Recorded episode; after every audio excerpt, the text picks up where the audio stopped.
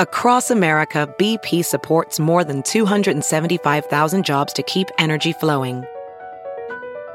Jobs like building grid scale solar energy in Ohio and producing gas with fewer operational emissions in Texas. It's and, not or. See what doing both means for energy nationwide at bp.com slash investing in America. It's Kaley Cuoco for Priceline. Ready to go to your happy place for a happy price? Well, why didn't you say so? Just download the Priceline app right now and save up to 60% on hotels. So whether it's Cousin Kevin's Kazoo concert in Kansas City, go Kevin, or Becky's Bachelorette Bash in Bermuda, you never have to miss a trip ever again. So download the Priceline app today. Your savings are waiting Go to your happy place for a happy price. Go to your happy price, Priceline. You know, this isn't the most civilized look. It says plainly that you're still pretty basic. I'm, I'll do whatever I want.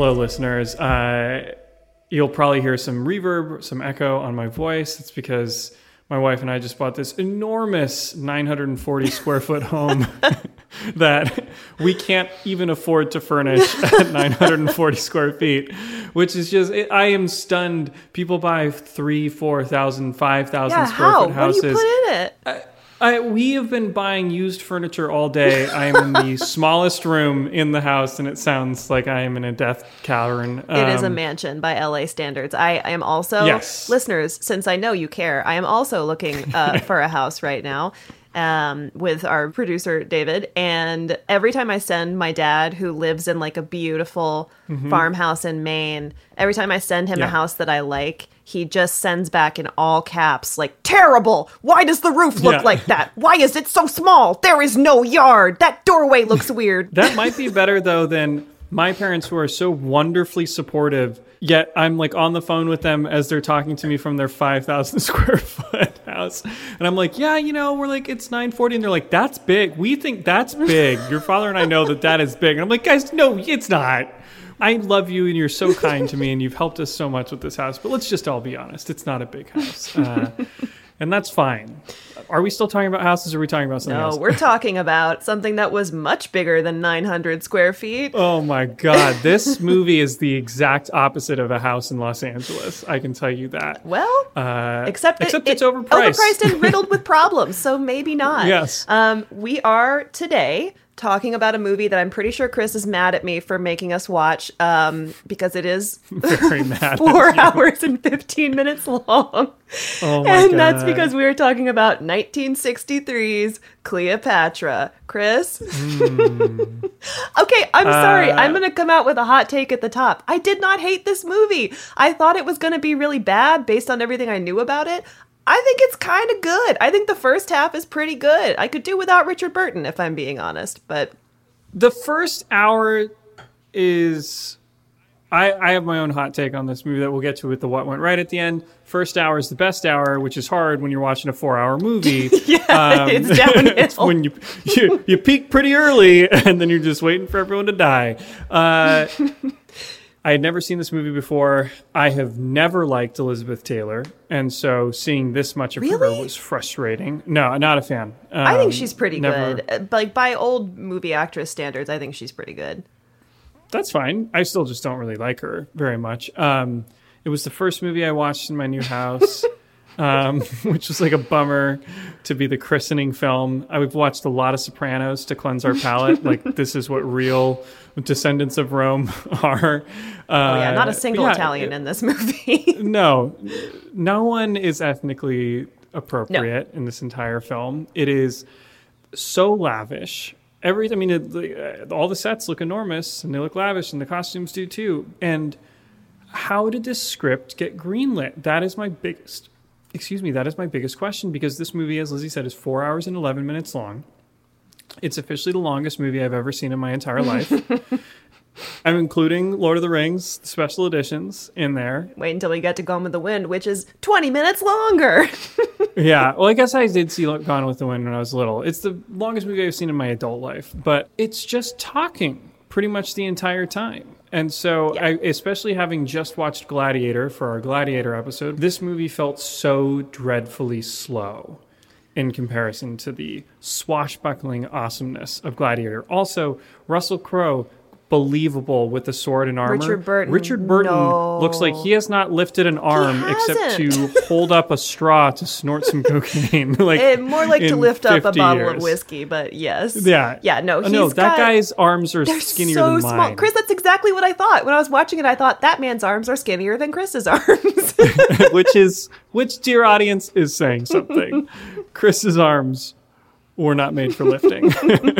No, he is pretty scrawny. So uh, we will we will get into this. Um, Cleopatra was released in 1963. That's the release date, the UK release date according to IMDb. It was nominated for nine Oscars, winning four for cinematography, art direction, costume design, and visual effects. All of which I would argue Was this back when they had like a longest movie It Oscar? deserves. I think it deserves all of those. Uh, the art direction. Which ones? So it won cinematography, art direction, costume design, and visual effects.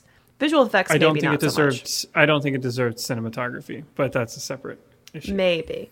Okay. Um it follows I mean, you all essentially know what this follows and also probably don't. It's three movies in one. It is actually. So the film follows Cleopatra in her adult life. Basically, all you need to know is God, this is too hard. So Ptolemy yeah, you tried to tee I'm that gonna do it. I'm gonna do it. I'm gonna do it. Ptolemy has died.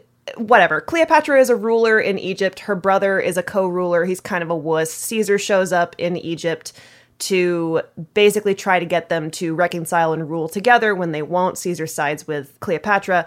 Then, of course, as we know, Caesar bites the dust at the hand of his own Senate. Mark Antony then kind of rises to power and sort of tries to also side with Cleopatra, who he also then falls in love with. It's just she falls in love with Caesar, she falls in love with Mark Antony. The whole thing is just Cleopatra's she's just trying to get a win. She just wants she just wants Rome and it doesn't work. I view this movie very differently. I view this movie as Cleopatra ruins everything. everything she touches, she is the anti Midas. She touches anything and it turns to dust. That's like kind of accurate. Julius Caesar shows up and she is very rude, and then she convinces him to give. She says She's the rude. thirstiest line. He like she threatens says, to R her in the first scene, and then she's like, "You won't like me this way," and he's like, "I'm- "I'll do whatever I want," and then I found Rex Harrison surprisingly. Okay, he was great. Movie, okay, so let me let me get to the um, cast really quickly. It stars Elizabeth Taylor as Cleopatra, Richard Burton as Mark Antony, Rex Harrison, fan favorite as Julius Caesar, who by the way is Dr. one of the best parts of this movie. Um, Martin Landau as Rufio, who I also thought was great, Yep, he's and great. Roddy McDowall as Octavian, Roddy who I also he's thought good. was really he's a good. highlight. Um, It is directed and essentially written by Joseph Mankiewicz, who we will Who's the Herman Mankiewicz's younger brother? brother. yes. Who, if you watched Mank, he's played by the guy whose name I can't remember, but who was in Ozark um, as Laura Linney's Yes. brother, who is amazing. Um, Joseph Mankiewicz called the movie the toughest three pictures I ever made. And Mm-hmm. famously said that it was conceived in a state of emergency, shot in confusion, and wound up in a blind panic. It didn't go great. It makes sense. yeah, it, it kind of adds up, and that it seems like they marshaled all the forces of a major studio, and everyone did a great job, mm. except they just didn't have a story. I'm I, to cast certain cast members aside. I'm just saying, like, art department showed up for this movie. You know what I mean? Like the everyone really put their all into making this spectacle, and they weren't really sure what the movie was about. Yes, I think that's accurate. Um, at the same time, I think the argument could be made that the script for this, especially given how it was written, is actually not bad.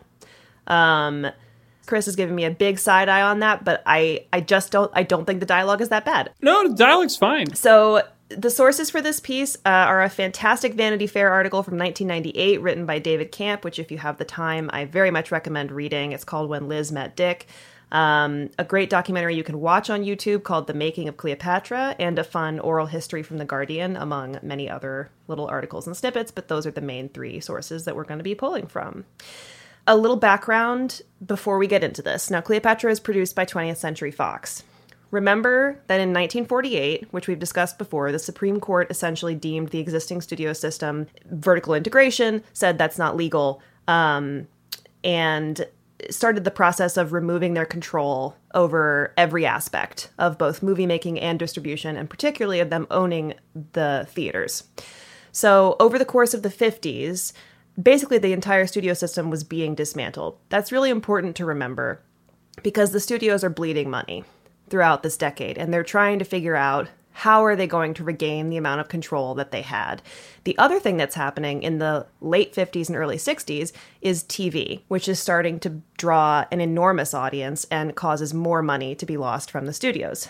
Also, Fox is in a particularly bad situation because in 1956, Darryl Zanuck, one of the founders of the studio, left. He mm-hmm. was like, We don't have the same control we had. I'm out. I'm going to start my own production company and go make movies in Europe. And we will hear more from him later.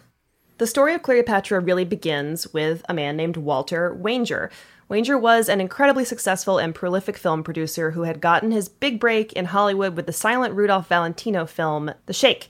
Now, he's kind of been obsessed with Cleopatra for a long time. He actually wants to make it with Elizabeth Taylor as early as 1951. Hmm.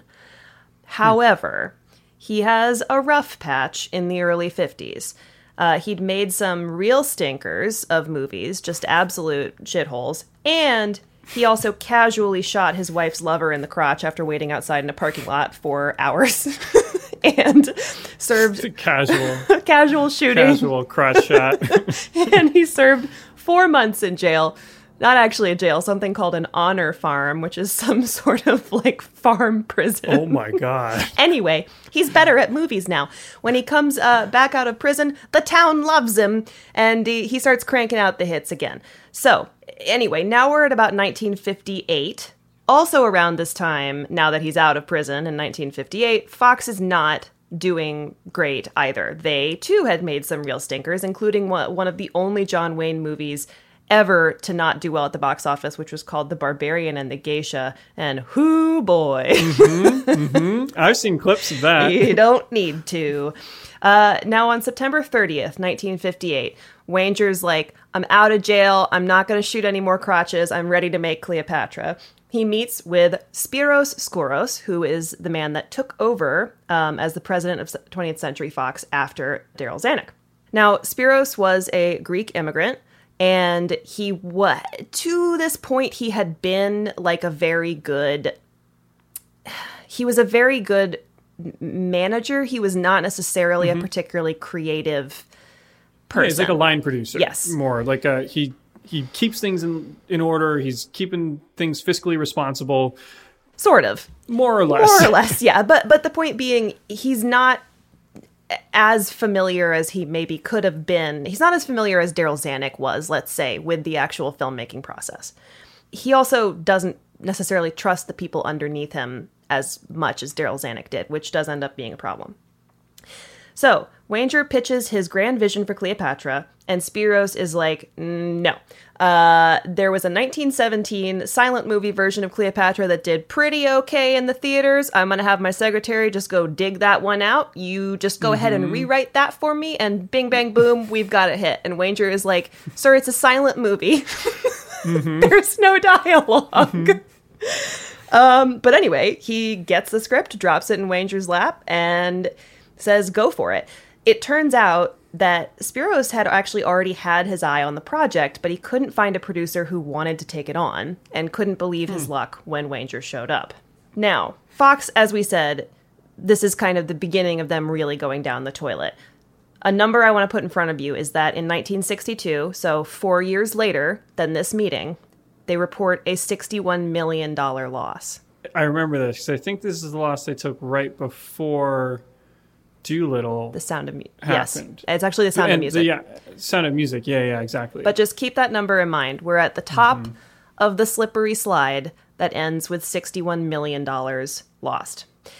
Now, in June 1959, Wanger is getting Cleopatra off the ground, and Spiros Skouras is trying to keep the budget extremely low. He gives him somewhere around 2.5 to 2.9 million dollars to cover 64 days of shooting costs, and also is like, please don't cast Elizabeth Taylor.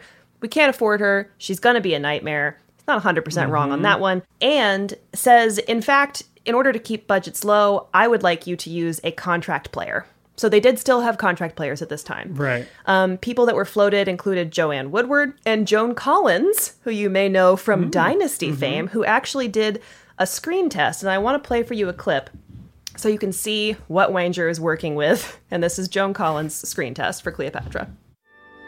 Alexandria. Well, that's a noble present. Yes. But I want something greater in exchange. Rome. And people have said that I am ambitious. Why? Don't you love me? Don't you want Egypt? Don't you want the world? I. Uh, it's like It's like a silent movie that they made with sound. I'm trying to think of the best way to say this. It's like if Kim Cattrall's character from Bonfire of the Vanities had Yes. played Cleopatra. yeah, which is not to say that If you guys want a deep cut. that's accurate. Joan Collins is not bad. She's great at what she no, does. No, it's just a very different choice. It's a very different choice. It's very much not what he, what Wanger had in mind, and also you can tell just from that clip, the script they're working with, it's not great. No, there's a lot of pauses in there that I'm hoping were actor choices. Don't you want the world? so, two months later, and the budget has magically doubled to around $5 million. This is because Wanger held his ground. He did these screen tests with these actors, and he was just like, I'm sorry, but this is not right. He also paid out of his own pocket to hire John DeCuir, might be mispronouncing that, as a production designer. This guy was one of the best in the business, and if you watch the movie, he is the man that ends up being the final production designer. The production design is mm-hmm. insane. it's um, insane. He's amazing. So, because of this, um, having the executives see actually a lot of the designs that John had been working on, they change their minds and they double the budget. A screenwriter, Nigel Balchin, is brought on to write the script, and names for the lead actress are being thrown around, including Elizabeth Taylor, who we know is Wanger's favorite, Audrey Hepburn, and Sophia Loren. Sophia Loren. I would have liked Hepburn or Sophia Loren. Hepburn? That's weird to me. I just like her more. Well- I like. I'm not saying she's the right choice. Sophia Loren would have been. She would make sense. I would have liked her as. I also was like, honestly, give me like old Bette Davis. I don't care. Like, I want someone else as Cleopatra. I would have watched that, Like, but for bad reasons. Whatever happened to Baby Cleopatra? like, that sounds like an awesome movie. Lizzie, let me ask you something. You've got a moderately successful podcast that requires you to watch a boatload of movies, right? Yep. Okay, so how do you find time to cook healthy, affordable meals? I don't. I've been eating delicious, ready to eat meals from Factor. They're chef crafted, dietitian approved, and delivered right to my door. Okay, but do they have snacks and smoothies, the only two things that my daughter currently eats? Uh, they sure do. There are over 35 different options every week to choose from, including keto, calorie smart, veggie, and vegan for you and your vegan child. And the best part is when you sign up, you save money because Factor is less expensive than takeout. The napkin math checks out. I actually did it. Factor gets you a two minute, restaurant quality meal on the table with no prep and no mess. Until my daughter throws it on my face. It's flexible for any schedule. Choose between 6 to 18 meals per week, and you can pause or reschedule anytime. So head to factormeals.com slash WWW50 and use code WWW50 to get 50% off. www50 at factormeals.com slash www50 to get 50% off. If debit is your go to card, Discover thinks it's time you get rewarded too. So check out Discover Cashback Debit, a game changing checking account with cashback on everyday debit card purchases. That's right, cashback isn't just for credit cards anymore. Whether it's a movie date, flea market find, or midday latte, you can start earning cashback. And did I mention there are no fees, period?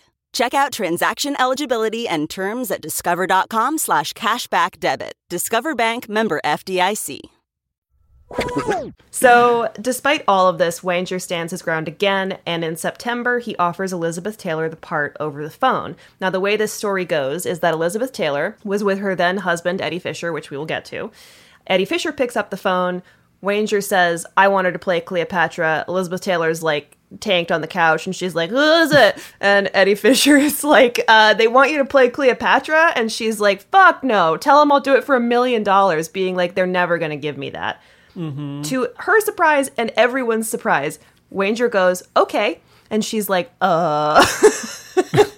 Oh my god, a million a million dollars. So this is the most that any actress had ever been paid for a part. And I mean, like, to her credit, you can't turn this. You can't turn that down. Like that. That was insane money back then. It was a big deal as a woman to make that much money. I'd play Cleopatra for a million dollars today. Percent. So I'll, I'll tell you I'm the Nile. like, just give, tell me where to go. Much to everyone's surprise, she gets the giant $1 million check uh, that Fox makes her sign in front of the press. They make a big publicity stunt out of it. This is Spiro Skouras being like, fine, if we're paying her a million I like. dollars. I love the idea that he like gave her a giant did, check. they literally like made her sign like a fake check. There's like a oh video oh, of it. My God. Yeah, because they were like, if we're paying this much, it's going to be news that we're paying this much. So let's talk about Elizabeth Taylor. For anyone who doesn't know, Elizabeth Taylor was famous for her violet eyes. They're not actually violet, they are a very deep blue. Uh, which I have a bone to pick with the makeup artist on this movie. Why you would put blue eyeshadow on her for the entire time and completely wash out her eyes, I don't know. But anyway, she was a major star at this point. She had been in Giant, starring Rock Hudson and James Dean, which, if you've never seen, is a great movie. She had been in Cat on a Hot Tin Roof. She had been in Suddenly Last Summer. She was huge, which is why she got paid a million dollars. Now, I don't love the Elizabeth Taylor's trouble angle of this story, but I will say it's not 100% inaccurate. It does seem that Trouble had a way of finding Elizabeth Taylor, for sure. Now, she's famous for having had many husbands. She had lost her beloved third husband in 1958, a man named Mike Todd, when she was 26 years old. 26 years old. She has had three husbands. She's popped out a couple of kids already. Crazy. Already had three kids. Now, this was really sad. Um, he died in a plane crash very unexpectedly, and actually, by a lot of accounts, she he was he was potentially the great love of of her life. Um, Many think it's Richard Burton. A lot of people say it was Mike Todd, and it was just cut short. Despite this enormous loss, she actually still finishes Cat on a Hot Tin Roof and fulfills her other commitments. So she's not like she's not a total flake. Yeah, she's not like using it as an excuse. Or Not at all. Yeah, yeah. Um, she she does her job and she does it well. However, she starts going out with Eddie Fisher. And Eddie Fisher is Mike Todd's best friend.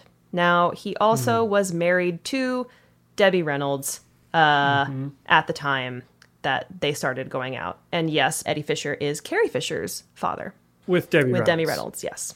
Needless to say, the press did not treat Taylor well for this. She was painted as a homewrecker, you know, poor, sweet Debbie Reynolds. Look what Elizabeth Taylor did to her. Um, almost no mention of the grown man who Yeah, is exactly. cheating on his wife. And again, keep in mind that Elizabeth Taylor With had lost the widower of his best friend. She'd Yeah, lost the love of her life. There were a lot of people who said they felt that she was really trying to get close to Mike Todd again, and the closest thing was Eddie Fisher. So, Fox brings on veteran director Robert Mamoulian to helm the film. There's just a couple problems with this guy. One being that he hasn't made a movie in about 17 years. Um, he also has a reputation for being detail oriented to a fault. He just wants tests for everything and is notorious for taking forever to get a movie off the ground. Doesn't seem like an excellent choice for a massive, sweeping epic. So he's like if David Fincher and a sloth had a baby. basically he just doesn't he doesn't actually want to make the movie he wants to like get ready for the movie yeah. now chris where would you choose to film a grand sand swept roman and egyptian epic remembering that most of this movie happens outside in sunny dry rome and egypt uh, Somewhere near the equator, anywhere. how do you feel about england Oh, oh, good. Oh, fun. Yes, we are back at Pinewood Studios. It turns out that there were immense tax breaks at the time for shooting in England with an English crew. And remember that Fox is bleeding money, so they are trying to cut corners wherever they can. Off to merry old England we go. This ends up being a problem almost right away, by the way, because Elizabeth Taylor wanted her hairdresser flown in to do her hair. And because they had hired English crews, there was a strike within like the first day of filming of the hairdressers union because they were like, um, we're supposed to be doing her hair. Why is there an American in here doing it? So already it's not going well. They also choose to shoot the film not in CinemaScope, but in Todd AO, a different and newer widescreen process that also so happens to be developed by Mike Todd, Elizabeth Taylor's aforementioned dead husband. So she oh, got a, no. a cut of the profits for using this tech as well. Gotta love Elizabeth Todd Taylor. A.O. really thought it was just named after a guy named Todd, which would have Technically, been Mike Todd. slightly more excited. I've never heard of Todd A.O. Yeah, well, I don't think it. I don't think it really stuck around. Now, the initial cast: Peter Finch is set to play Caesar. Stephen Boyd would play Antony, and of course Elizabeth Taylor as Cleopatra. I'm not really going to go into the backgrounds of those actors. We have so much to get through. They seem wonderful. They don't make the final cut.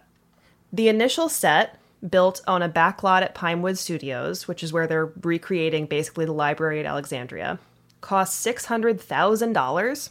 This is it. This is not adjusted to inflation. This is in 1960 money, and included palm trees flown in from Los Angeles and four 52 foot high sphinxes. I was wondering because those were incredible Oh, in the movie. those aren't even the ones that these are. Those are bigger. Now, the art director, as we mentioned, is John DeCuir, one of the best in Hollywood. And here is Keith Baxter, who originally played Octavian, talking about how much money was being spent on this initial production.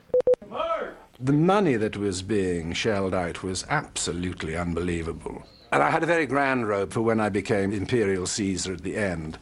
And it was embroidered with oak leaves and laurels, and it was embroidered by the, the women that had, the seamstresses who had embroidered the Queen's coronation gown. And they had made, they had made four of them. Also, this is not the final actor that plays Octavian, No. Roddy McDowall, although he looks a lot like Roddy Yeah, McDowall. not at all. Uh, yeah, they were making, you know, four, five versions of these incredibly opulent costumes. It, it was just bananas. Um, they start shooting September 28th, 1960, and there is trouble from the start. The rain proves a huge problem. Who would have guessed in England? Uh, and makes it pretty much impossible to shoot. It is melting the paper mache props and sets, as well as also you can't shoot you can't shoot uh, Egypt in the rain. Also, Elizabeth Taylor calls in sick three days into the shoot. Now, unlike some other actresses we've talked about in the past who may have been faking some illnesses to get out of work, she is legitimately not a healthy person. She had had health problems in the past. She was really and truly sick. In addition to that, Eddie Fisher is also bored and maybe regretting having signed on to this bandwagon and uh, having to go be Elizabeth Taylor's handler on this gloomy movie set in England. He'd also allegedly been getting some visits from JFK's Dr. Feelgood and was potentially, let's say, slightly addicted to meth at this time. Now, Elizabeth Taylor. Uh, how did this movie even get finished? Oh, we're not even to the bad parts yet. Um, Elizabeth Taylor is pissed because A, it sounds like Eddie was not quite as much fun as she had expected. B, this movie is super disorganized already. C, Yeah. she's stuck in England with a cold that won't go away. Now, the cold maybe also won't go away because, according to an unpublished interview from 1991, Eddie Fisher claimed that she, quote, could take an enormous amount of drugs. and this is coming from a meth head, so just keep that in mind. Yeah. Mm.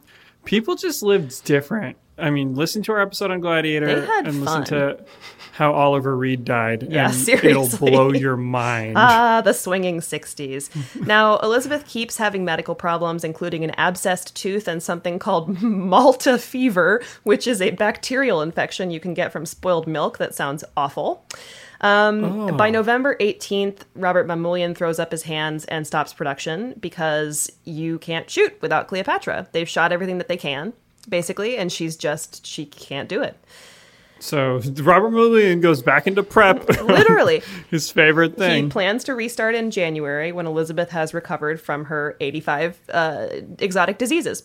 Meanwhile, Spiro sends Joseph L. Mankiewicz a copy of the screenplay for his feedback, and let's just say that Mankey doesn't love it. In fact, he No. hates it.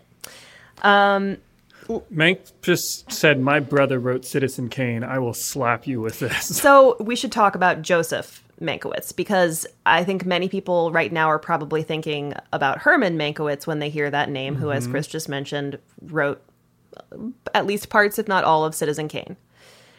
I'm going to go ahead and argue that Joseph Mankiewicz was the better writer by kind of a lot. Um, he had actually won four Oscars in two years. He's one of the only people ever to do this for both writing and directing for A Letter to Three Wives and for one of my all time favorite movies, which is All About Eve. He wrote Mhm. and directed both of those. However, he's very good at these sort of small, contained um, dramas that were closer to plays than they were to movies. Well, you can tell because this feels a lot more like a play than it does like a movie. That is true, and it works very well in those contained spaces. That being said, he's also kind of known as a bit of a diva wrangler at this time because he was so successfully able to, you know, quote unquote, able to get a performance out of Bette Davis. She was an amazing actress, so who knows, you know, how much of that was him. But he was beloved. I think he's kind of an amazing writer. I think what he did on this Mhm. movie, given what he had, is incredible. So at this point, he's just been sent the script. He hates it. Now, in January, when they're supposed to restart production, oops, Mamoulian just goes ahead and sends his resignation to Skouras, having turned in 10 minutes of footage, none of which featured Elizabeth Taylor, and he had lost the studio $7 million already. Oh! Yeah. yeah. Seven million dollars. Now, some accounts suggest that Taylor was behind his resignation and essentially, you know, pulled rank and said, like, get rid of this guy. He doesn't know what he's doing, which Wouldn't be the first time it happened on this podcast. it sounds like this was a mess. Um, the script was not good. And one thing I saw basically said that, you know, she was like, if this movie tanks, they're not going to blame the director, they're not going to blame the writer or the production designer, they're going to blame the actress that cost a million dollars. Like they did this Mhm. big stunt. So I don't blame her for this if that's what happened. Now, Spyros is freaking out because he needs a director, but oopsies, courtesy of her bonkers contract, um, Liz has director approval as well. And she will only approve one of two directors that she has previously worked with. One is George Stevens, and he was unavailable. The other is the man who had just told Spyros how much he hates the script, and that is Joseph Mankiewicz. Mhm. Um, Stevens was busy, so Spyros had to figure out how to get uh, Joe on board. Now he calls up Mankiewicz and basically begs him to step in and direct the movie. And Mankiewicz said, "quote Spyros, why would I want to make Cleopatra? I wouldn't even go see Cleopatra." oh God. However, Fox, similar to what they did with Elizabeth Taylor, makes him an offer he can't refuse. They put him on salary and they essentially Say Wanger, it will shoot your. Literally. You know, come make this. don't movie. you go standing in any parking lots. Yeah, exactly. They also offer to essentially buy his production company off of him for the exorbitant price of $3 million. Right. Remember that this man has been a product of the studio system his entire life, which means that he has not seen much money for these incredible movies that he's made. He didn't see a penny for All About Eve. This is a big deal. This is something I Mhm. don't think you can turn down. No. He brings on two new writers to kind of help punch up the script. One is Lawrence Durrell, a novelist. The other is Sidney uh, Buckman or Buchman, who wrote Mr. Smith Goes to Washington, which is also one of my other Hmm. favorite movies. Now, there's another problem pretty much right away, um, which is that naturally Elizabeth Taylor has another exotic disease. It is an it's an Asian flu. That's as specific as they get about that. Evidently, she caught it when she was headed back to England to care for Eddie Fisher, who had quote unquote appendicitis. This is all a little murky. Some things Yeah, basically. Eddie Fisher had he had meth. Is what he well, had. no, some accounts are saying that like he had faked appendicitis to kind of get away from her because she was being sort of a drag, and then she like shows back up to be like, "My love," and he's like, "Oh man." I feel a bit bad for him as well. Like he's just he's he's not in a good position, um, but he's also uh, just a bit of a wet rag. Um, she develops double pneumonia, which is not even a thing I knew you could get. I think that's just when you have it in both lungs. Well, she has it everywhere. Um, and she actually falls into a coma on March 4th. This is What? 1961 now, I believe. Yeah. She fell into a coma. She almost died. oh um, God, She fell into a she coma. was only like 31 years old. She's like 29 years old. She's 29 or 30 at this point. Ugh. God. She is rushed to the hospital where she receives an emergency tracheotomy. Now, for anybody that doesn't know, a tracheotomy is when they actually slice into your throat in order to clear the air passage and allow air to come in and out through your throat. Yeah, they stab a, a straw into your windpipe. Indeed. It's not ideal. Especially not during the non-silent era of movies. Yeah. It can, if done incorrectly, screw up your vocal cords. It could have, yes. Luckily, it didn't, um, although it did leave a rather large scar, which, despite their best efforts in plastic surgery, you actually can see. You can see Yeah. it. I saw it at one point. It's this like Yep, a little white light spot, and I was like, and I thought it was like, oh, is that a weird highlight No. or something? Interesting. No, they tried as best as they could, and she was very self conscious about it. But yeah, that was that's a tracheotomy scar. Wild. However, Elizabeth's time in the hospital actually has some beneficial repercussions for both her and the production. One aspect of it is that she's now back in public favor. She almost died. She really, really Right. almost died. Um, Yep.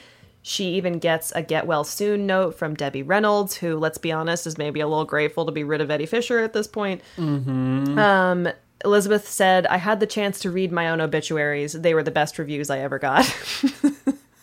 there were a lot That's of so uh, reporters saying she was dead. Like, they, people really thought she died. Wow. Meanwhile, it also gives Mankiewicz quite a bit of time to uh, scrap everybody from the project except for Elizabeth Mhm. Taylor and the production designer, and also to start rewriting the script from scratch.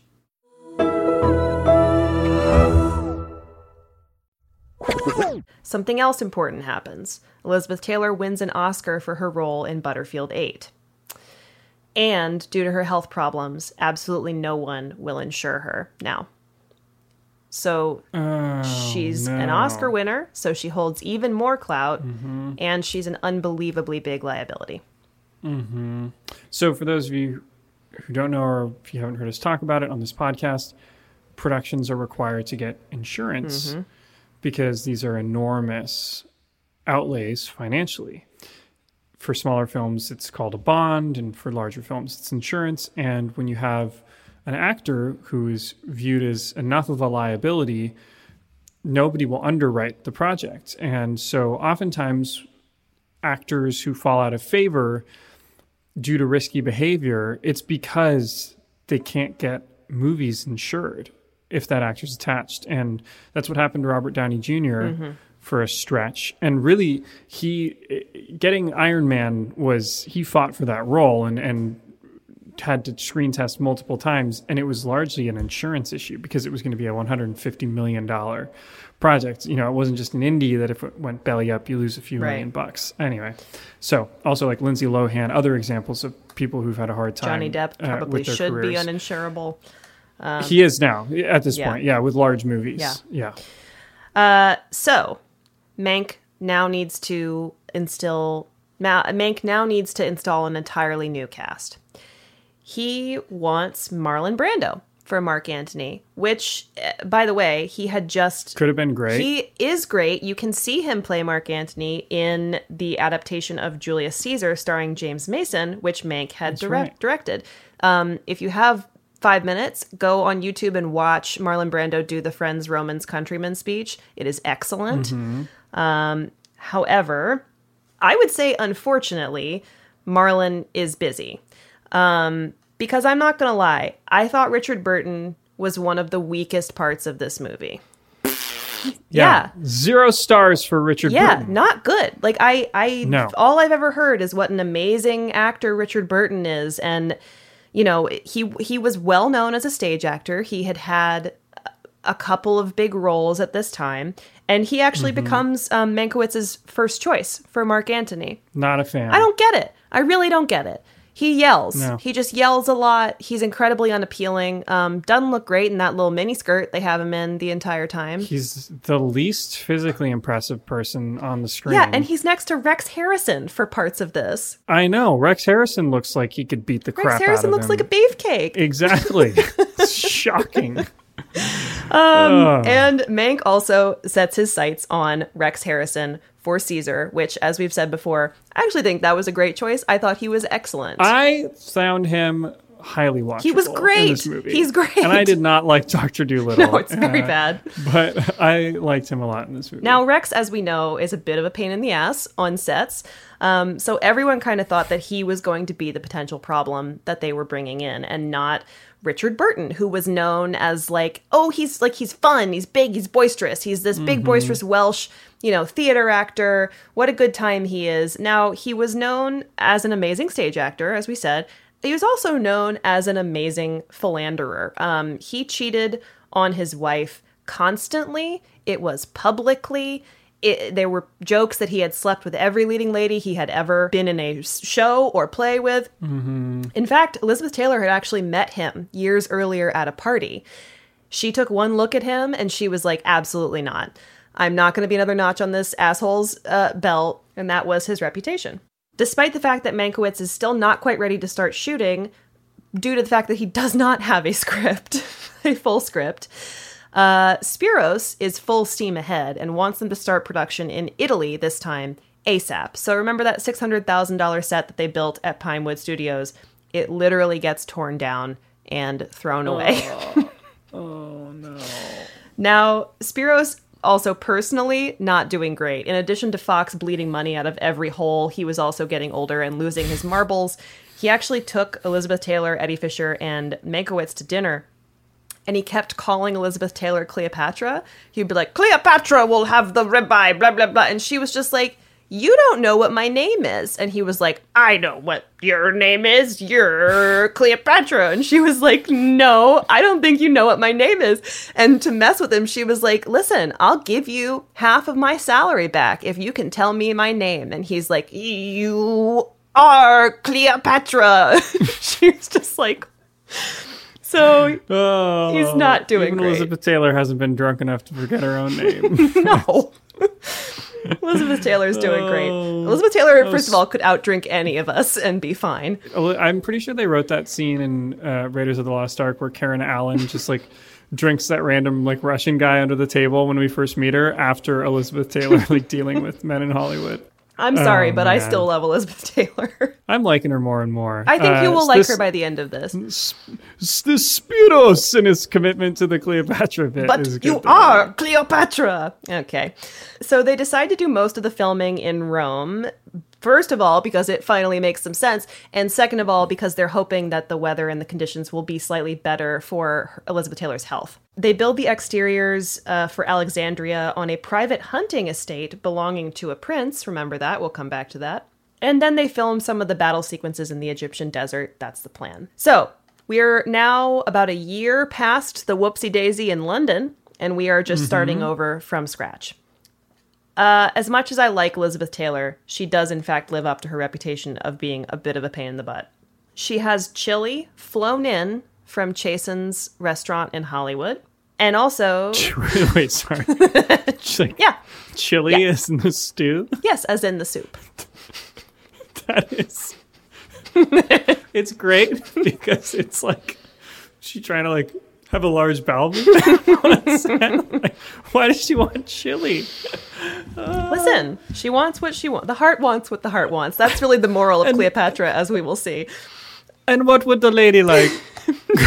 Chili More chili Jason. flown in. Well, wait till you get to this Uh. next one. You're gonna love this. This is my favorite thing I learned in the entire research. She she reportedly refused to allow them to film her when she was on her period. Which is when she ate all the chili. Let's be honest. like, So so let's go down. They're literally- I mean, listen. To be fair, having never experienced a period, I don't want people to film me on a normal day. But I can imagine I would not want anyone to film me if I was no, I mean her dealing with her that. point was that she's supposed to be the most beautiful woman in the entire world and despite the fact that that was not necessarily historically accurate to the actual cleopatra um, Mm-hmm. and she didn't want to be puffy and and bloated and not fitting into her you know normal jeans so that means that they are now structuring their shooting schedule around her menstrual cycle, and they can really only film the scenes in Rome that don't involve her when she's on her period. By the way, they've also started shooting with less than half of the script in place, which, as we know, is a huge mistake. Basically, They have the Caesar and Cleopatra half, which, as we've mentioned, is the significantly better half. Mostly because of Rex Harrison. Well, the writing I is mean, better, like, though. Like, Sure. I'm just saying, like, he's appealing. She's appealing. It kind of works. The story Whereas is then good, too. Richard Burton is just. Yeah. It, well, the problem is it's the same movie two times. Yes. So, like, you're just hitting the same story again with Mark Antony in the second half. basically, just a weenier version. Um, Correct. Smaller arms. Spyros would not let them slow down, however, because of Elizabeth Taylor's crazy ass contract, which stated that she would get paid a ton more for every week that they ran over. So, poor Joseph Mankiewicz starts shooting during the day and writing the script at night. Oh he Oh literally God. doesn't sleep for like months. He actually Eddie Fisher is sending him so much meth to help him get through this. But, well, Like, he does get. I mean, he doesn't do meth, but he develops a stress-related skin condition on his hands that causes them to crack open and bleed, and leads to him wearing gloves. He also required Oh daily God. B12 shots by the time the movie was done. One of which accidentally hit his sciatic nerve and made it so he almost couldn't walk. This also meant that they were shooting the scenes in the order they were written, which, as we know, is unusual No. because it is costly and difficult. mm-hmm. Now they're just calling actors and telling them to come to Rome. They're like, Oh, uh, and by the way, this movie has seven trillion actors. so many. And seven trillion parts, and they're all Sagittarius, Is Iguanagus, Slomonicus. Like, I don't, I didn't know who anyone was by any, when Martin Landau finally died. I was like, oh, he's back. oh, I thought he was good. no, he is good. But my point is, so many other people are coming in and out. It's just There's there's a lot. stunning. Um, Roddy McDowall, Martin Landau, when they get there, there's actually nothing written for them. Um, this happened with Richard Burton as well. They showed up and sat there for months before they yeah, shot because they're pretty much just in the second half. Well, So- it's yeah, exactly. They had nothing. It wasn't even like here are your lines to study. It was like, Mhm. um, just go sit over there and get drunk for the next three months. We got nothing. keep getting them checks. That's what I like to say. That's what they did. Now, remember that hunting villa where we were recreating Alexandria? Well, it turns out that the beach was covered with actual fucking landmines from World War II, and they had to spend Nice. $22,000 to have it demined. I thought you were going to say 22 like lives, No. but I'm glad it was just $22,000. No, as far as I can tell, only like one person died on this production, and I wasn't even going to mention it, but I think the production manager did have a heart attack due to stress. Oh my god. Um, also, they accidentally built the set next to a NATO firing range and had to schedule their shoots around when the cannons were going off. Weirdly, also happened on The Man Who Killed Don Quixote. Anyway, I think something similar happens on Ishtar as well. The moral of the story is really check to make sure that there aren't any massive artillery ranges near where you're shooting. Now, they also actually built the Roman Forum set so large that it caused a national steel shortage in Italy and was Great. two to three times larger than the actual Roman Forum, which was down the Yep. street. Also, some of the locals working on the set realized that straight up no one was keeping track of the budget. So they started Nope. adding a little something extra for themselves. Um, Elizabeth Oh, Taylor yeah. said, Later I got to see the studio's breakdown on the money waste. They had $3 million for miscellaneous and $100,000 for paper cups. They said I ate 12 chickens and 40 pounds of bacon every day for breakfast. What? well, you know, I'm glad the local economy got something. Oh, they had a the Italians this. had a ball with this. They also start to realize that due to further weather delays, this thing is going to keep shooting until the spring of 1962. So Skouras at one point actually just casually asks Richard Burton if he would particularly mind if they just kind of ended the movie when Caesar died.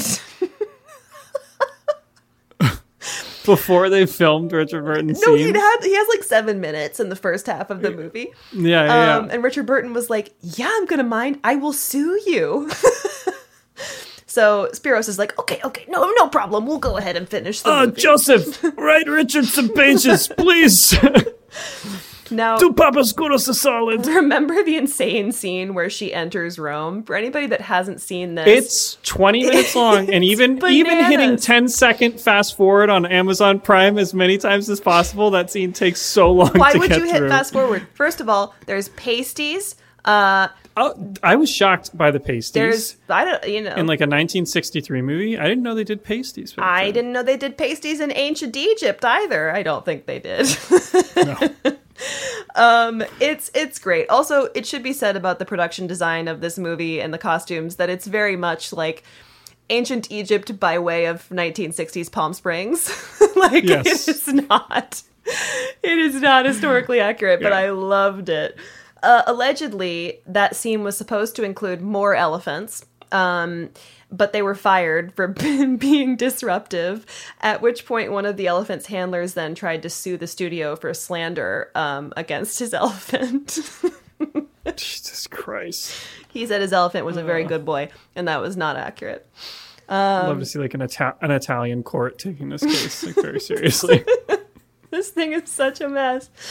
I also just want to say that despite her bouts of illness and hysteria, by all accounts, Elizabeth Taylor was very nice to her co stars and extras. She was not what you would expect from a typical diva. Now, the same uh, cannot be said for either Richard Burton, who was generally unpleasant by most accounts, or Rex Harrison, who was known Giant asshole. He was actually known as quote the cunt. Um, that was what and not in the friendly British way. no. Evidently, at one point, the guy who played Caesar's nonverbal assistant, who I thought did a great job, Fabian. stepped on Rex's toga, and instead of just continuing the scene, Rex Harrison ruins the take by turning around and ripping this man a new asshole. At which point, Joseph Mankiewicz pops out from behind the camera and goes, "George, stay off his fucking skirt." Oh god.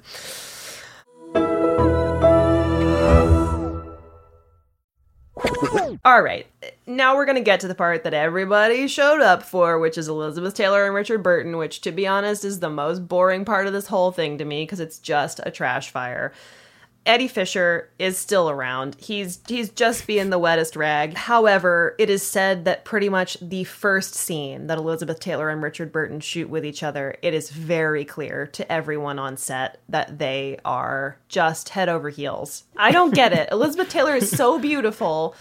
Uh, and eh, whatever. Anyway, um, allegedly, Richard Burton once walked into the makeup room and announced that he'd just fucked Elizabeth Taylor in the back of his Cadillac. What a charmer! Oh, Jesus. Yeah. God. Um, that all that's to say that they did not bother hiding it really at all. Um, here is Martin Landau, who played Rufio, talking about their romance on set. Elizabeth was shocked to discover another side to the actor. The first day on the set, Burton arrived absolutely brutally hungover. So hungover that he had the shakes. And Elizabeth ha- had to help him raise a cu- cup of coffee to his lips. And she described him as all giggly and, and boyish and childlike and helpless and needy, and it brought out the mother in her. She found it, her word was endearing, that here was this titanic actor, intellectual, a- a needy child.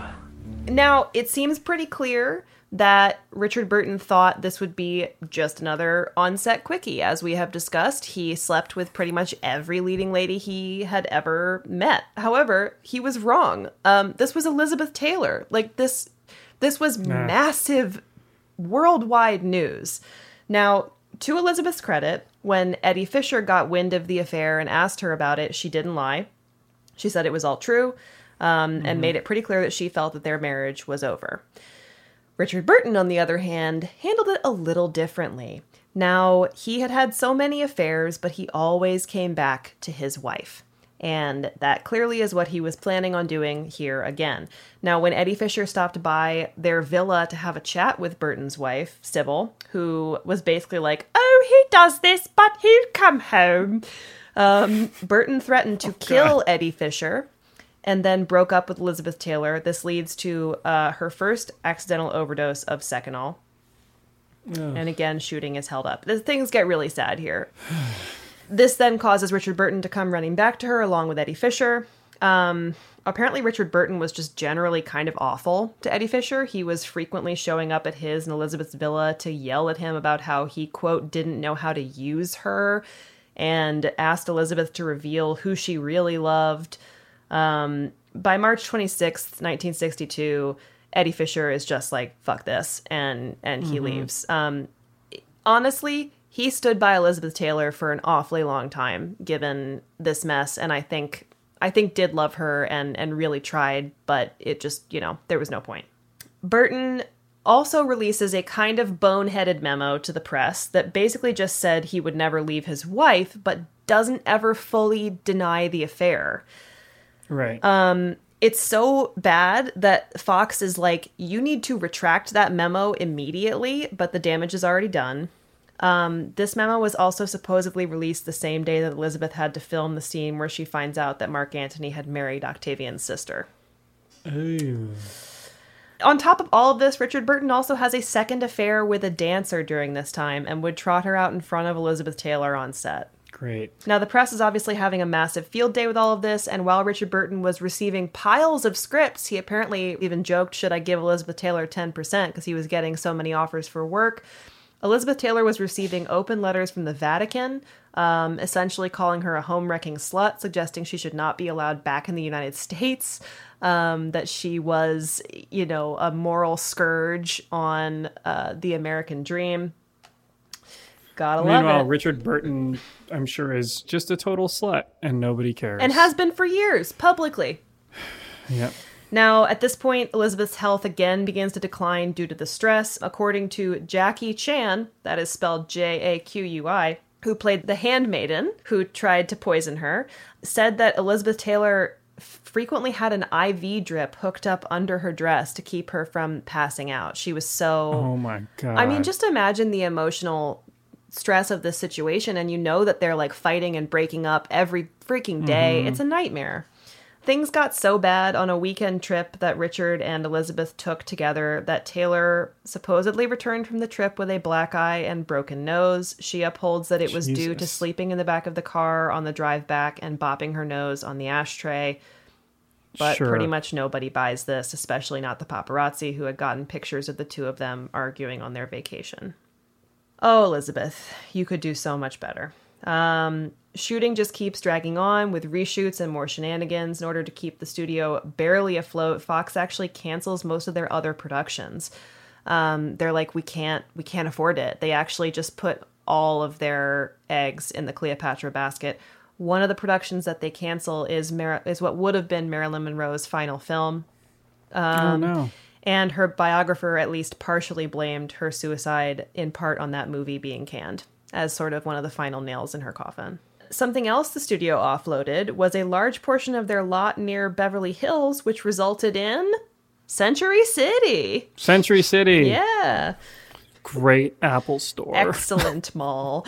Then, all behind the scenes, Darryl Zanuck, who had left before Spyros took over and has been making movies on his own on the side, has watched the studio that he built just completely fall apart and he has had it. Darryl's like, enough. He shows up at a board meeting for Fox and just rips everyone a new asshole. And he gets Spyros fired and says, I'm coming back. Spyros is out, Zanuck is back in. This is actually not great news for Joseph Mankiewicz, who had a relatively tense relationship with Darryl Zanuck. He only had a couple of months at this point to finish anything they needed to finish on Cleopatra. He was trying to get the movie done because he knew that Zanuck was just going to cut anything that he possibly could. Now, they finish filming, and Mankiewicz screens an around five hour and 20 minute long version for Zanuck. The reason he screens a version this long is that Mankiewicz really wanted to release it in two parts. As first Caesar and Cleopatra, and then Mhm. Antony and Cleopatra, you know, a couple months later. Great. Yes. I am so supportive of this 100%. Because by all accounts, as you said, the second half is the weaker half. By all accounts, it was significantly better when it was allowed to be a bit longer and have some more development in there, particularly for Mark Antony's character, who, as it stands in the final cut, is very unlikable. Doesn't make a ton of sense. It's also the weaker half because it's a four-hour plus movie, and you get tired after two hours. if you broke that up into two movies and, and had made it different enough, like if this were a miniseries, 100% I would have watched this. yeah, I still wouldn't have liked it very much, but I would have liked it more than this Fair enough. It would have been better than The Undoing. Oh, Disagree. Loved it. Hey, t- terrible, Wow. garbage, You're wrong. hot trash. You no. are wrong. I Don't care about Hugh Grant Nicole and Nicole Kidman's wigs.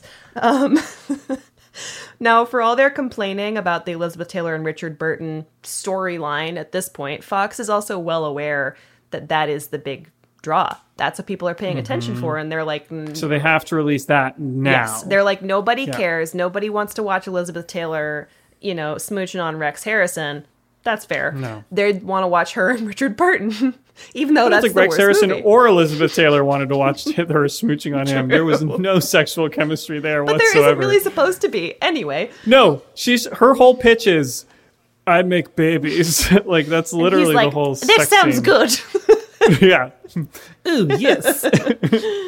um, so Mank asks Zanuck for some feedback after screening this for him, and after weeks of just dead silence, which is a nightmare, he gets it in the form of a nine-page letter just ripping the work that Mankiewicz had done to shreds and also firing him from the project in October of 1962.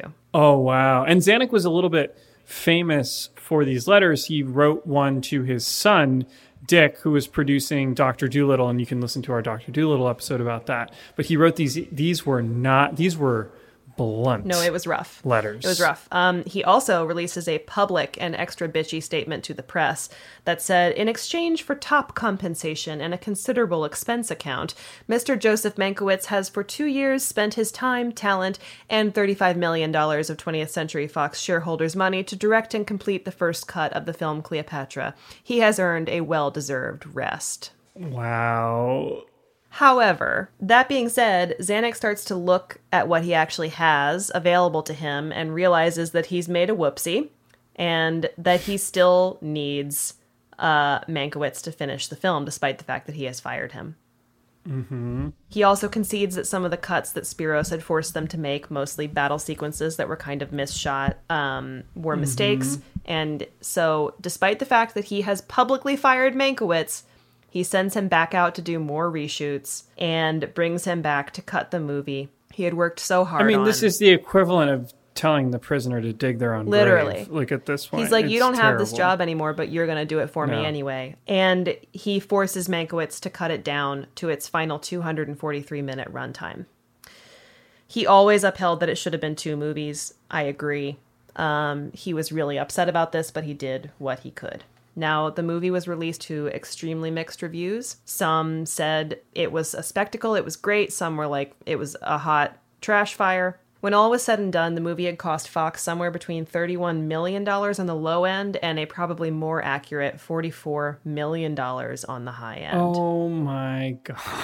For reference, that means it is close to $350 million in today's money. Oh. Despite it being the top grossing film of that year, it actually did well. You just it was you would You it was couldn't. literally impossible at that time. You couldn't. to earn that much money at the box yeah, office. it not possible. Um, it took more than another full year. In some uh, some reports, a couple of years for Cleopatra to even break even.